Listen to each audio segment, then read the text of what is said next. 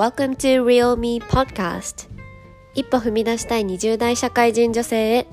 自分らしく本音で生きるための Tips をスペインに住むライフコーチの先がお届けします。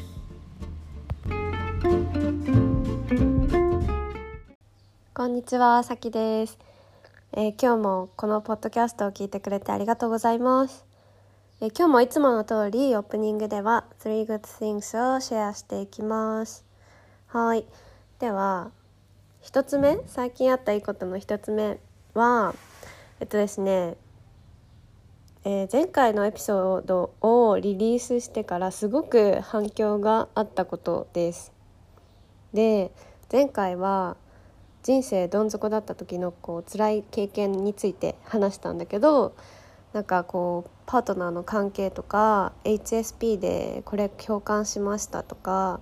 自己否定しちゃう時の対処法とかをね実体験から話してくれてすごくためになりましたとかねこうすごく私が弱かった時の自分について話したんだけどそれをね話したことでもっとこう私のことを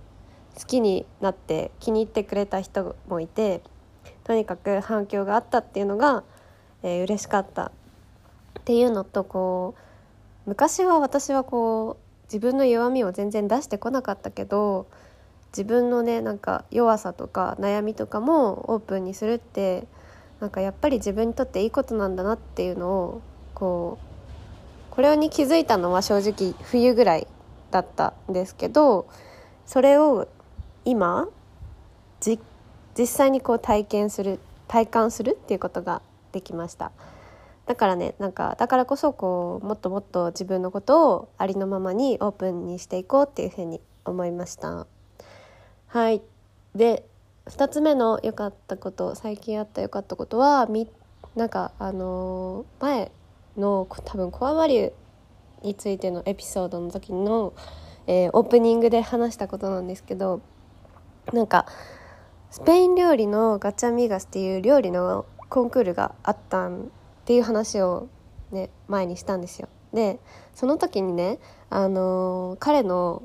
親戚とかが結構たくさん来てたんですけどで初めて会った彼のおばさんもいてでそのおばさんになんか初めて会う前はそのおばさんについてこう彼が話してたのはなんか手作りでなんか紙ナプキンを入れる可愛い入れ物を作れるそのおばさんが作れるっていう情報を私は知っててで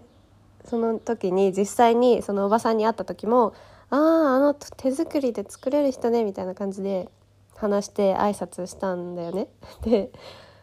なんかちょうどその時こ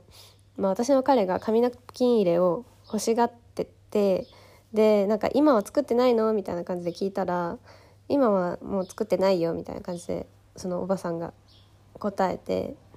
でなんかその後にあの急になんか私の彼の好きな色は何だって聞かれたんですよ。でなんだろうな黒かなみたいな感じで言ったら黒かみたいな黒はちょっとなみたいな反応ででその後に私じゃあなんかさっきの好きな色は何だみたいな感じで聞かれた時に私が答えたら「うんそっか」みたいな。ででそう私は結構なんか勘がいいっていうかこれもなんか HSP だからなのかわからないんだけどこうその私の好きな色とか彼の好きな色を聞かれたからそれってもしかしてなんかその入れ物をね作ってくれるのかなみたいなのをちょっとね一瞬期待というか推測したんですよ。で最近つい最近またそのおばさんとあの会う機会があってでその時にねあのさっきちょっとここ座りなさいって言ってこうおばさんの隣に座らされてでまだねその時おばさんと会うのが2回目だったからえー何話せばいいんだろうとかって思ってたらなんかこのそのね紙ナプキンの入れ物のプレゼントがあるんだって言って言われたんですよ。でああやっぱり作ってくれたんだって心の中では思ってでありがとうっつってで私のね好きな色はその前にこう紫だっていう風に言ったからその入れ物も紫色で作ってくれたらしくってであ本当に作ってくれたんだなっていうのがすごく嬉しかった です。ででもなんかそのあのー、あたこの前会った時はあのー、プレゼントがあるけど家に忘れてきちゃったらしくてそのおばさんが。だから今度そのね手作りの入れ物を、えー、今度そのおばさんの家に取りに行く予定です。楽しみです。はい。っていうのがね2つ目です。うん、で3つ目はえっと、まあ、この後もいろいろ詳しく話すんですけど、えー、先週ワークショップが終わりまして初めてのねワークショップだったからそれをねやり遂げられたことっていうのとこうたくさんの人に参加してもらえたことがすごくハッピーでした。はいというのが最近の私の3 good things でした。みんなは最近どんないいことがありましたか？ちょっと3つね考えてみてノートに書いたりしてみてください。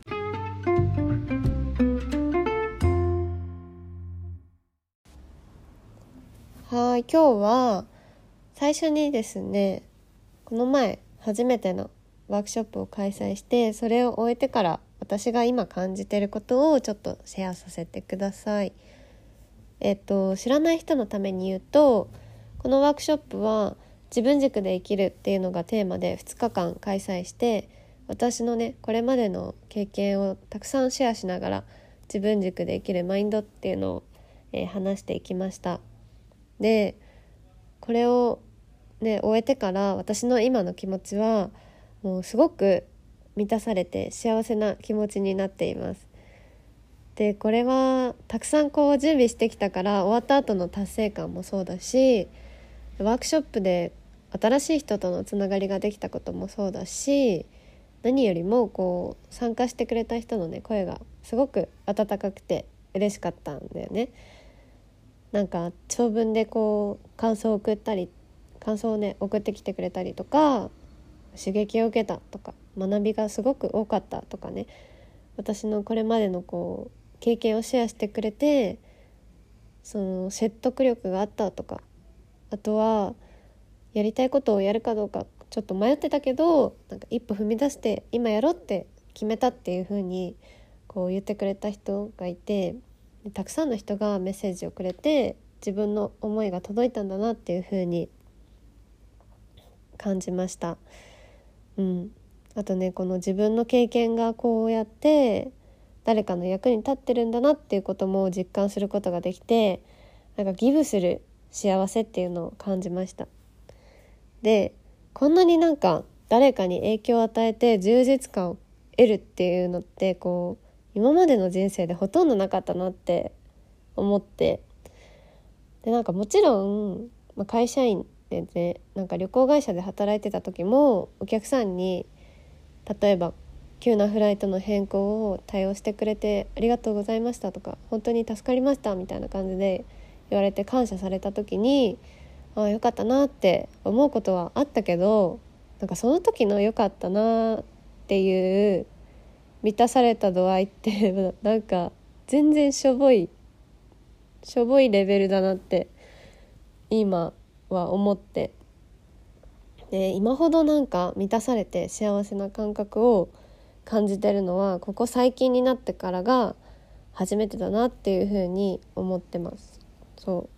それこそこのライフコーチを始めてからすごいこうやりがいも感じて、うん、満たされた気持ちもより多く大きくなってるなって思っていますだからこうこれからも必要としてる人になんかもっともっと自分のね知識とか経験をギブしていきたいなって今すごく感じているところです。うん、っていうのとなんかね今まで自分が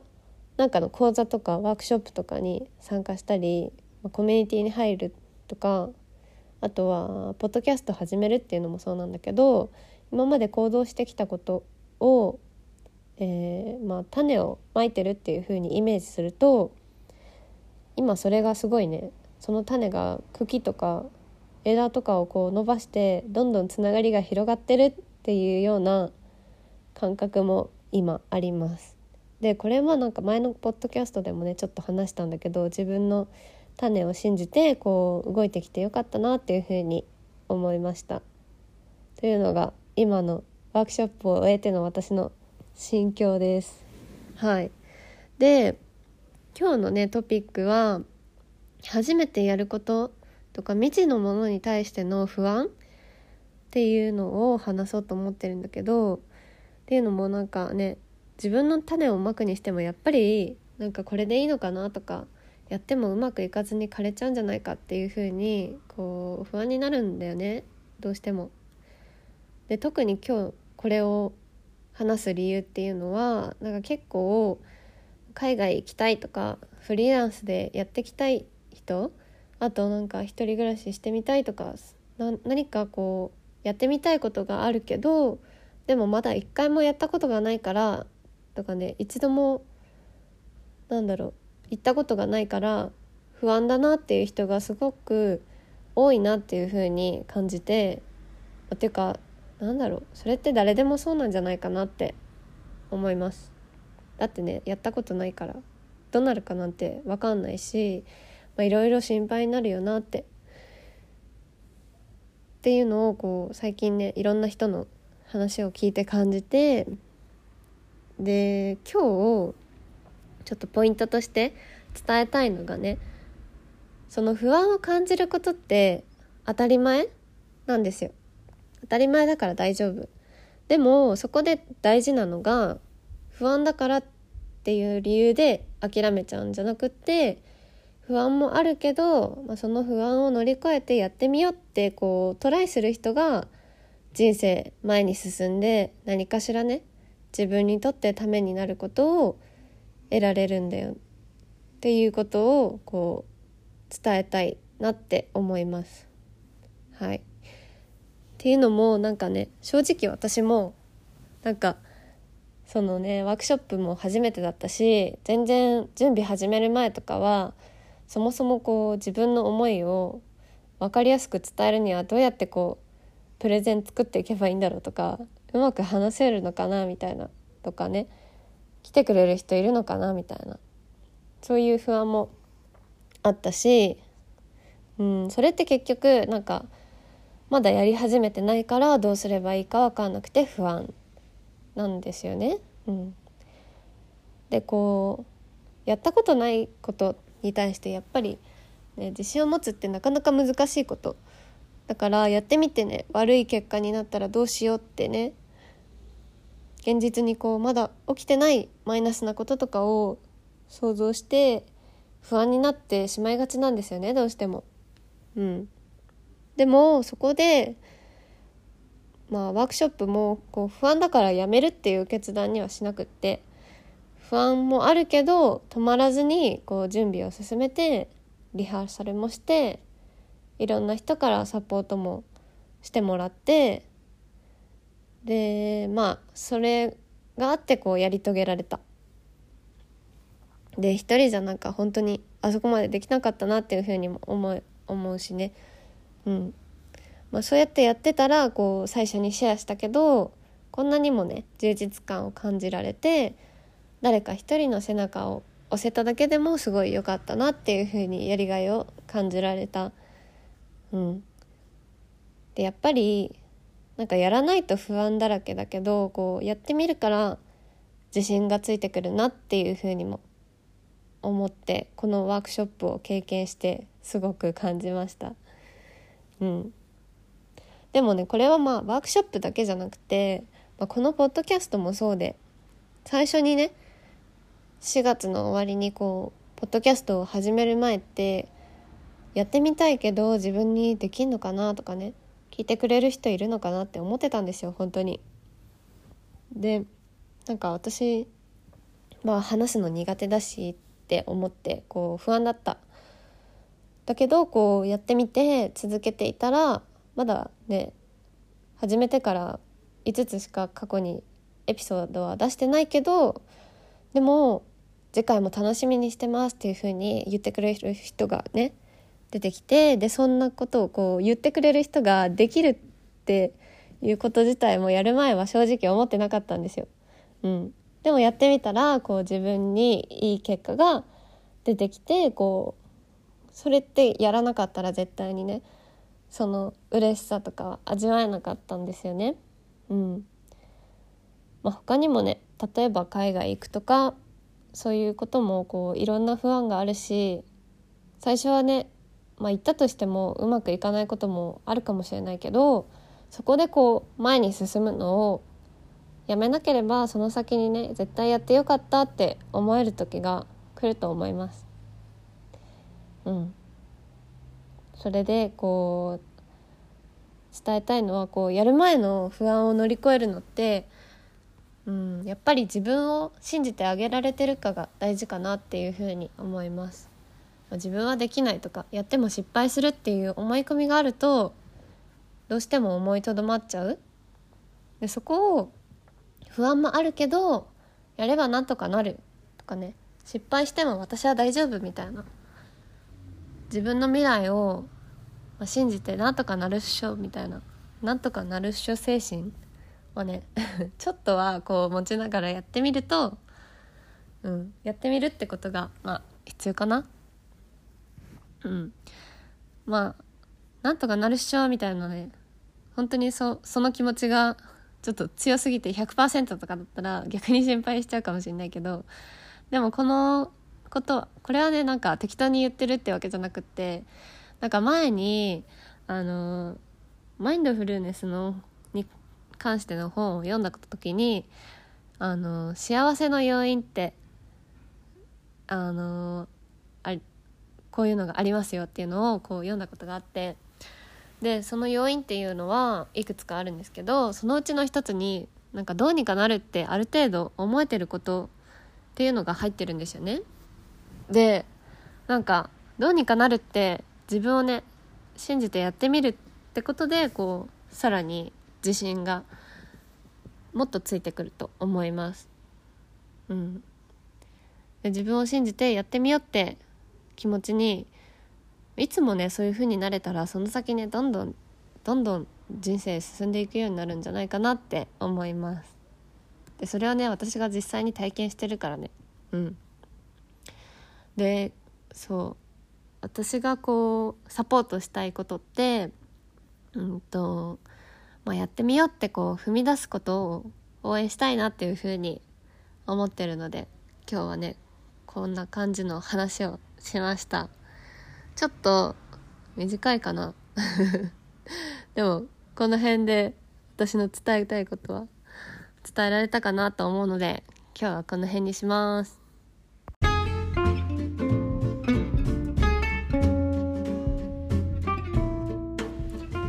はい。皆さん今回のエピソードはいかがでしたか？ちょっとねこの今日のエンディングではお知らせしたいことがあるのでここから先は、えー、特にねまだワークショップ受けてないよっていう人に聞いてもらいたいんですけど、今日話したなんか初めてやることの不安ってその経験自体が初めてってこともあるかもしれないし自己投資するのも初めてでお金が不安っていう人もいるかもしれないしあとはね他人の目線が不安っていう人もいるかもしれないですよね。でそういうねお金とか他人の目が気になるっていう人は是非あのワークショップの動画をね見てもらうとそういう不安を解消するヒントがたくさん詰まってるので気になるなっていう人がいたら、えー、私の LINE 公式 LINE から、えー、登録するとワークショップの録画を見ることができます。これはね6月30日まで無料に見れるようになっています。で、えー、あとはもう一つお知らせがありまして、えー、7月からね新しいコミュニティを始めることになりましたでコミュニティの名前は Be Confident Challenge っていう名前で自信がない人がこう今ある幸せに気づいて自分をとことん認めることで自信を持って一歩踏み出せるようになるっていうアウトプット型のコミュニティです。でこのね何がアウトプット型なのかっていうと Slack っていうサイトを使って、えー、私がこのポッドキャストのオープニングでやってる「3 Good Things ね」3行ポジティブ日記っていうのをあの毎日みんなでアウトプットしてきます。このポッドキャストではそのね最近あといいこと3つ挙げてるんだけどコミュニティではその日あったいいことを毎日アウトプットしてきます。はい、まあ、それ以外にもセルフラブのワークをやって自分自身を、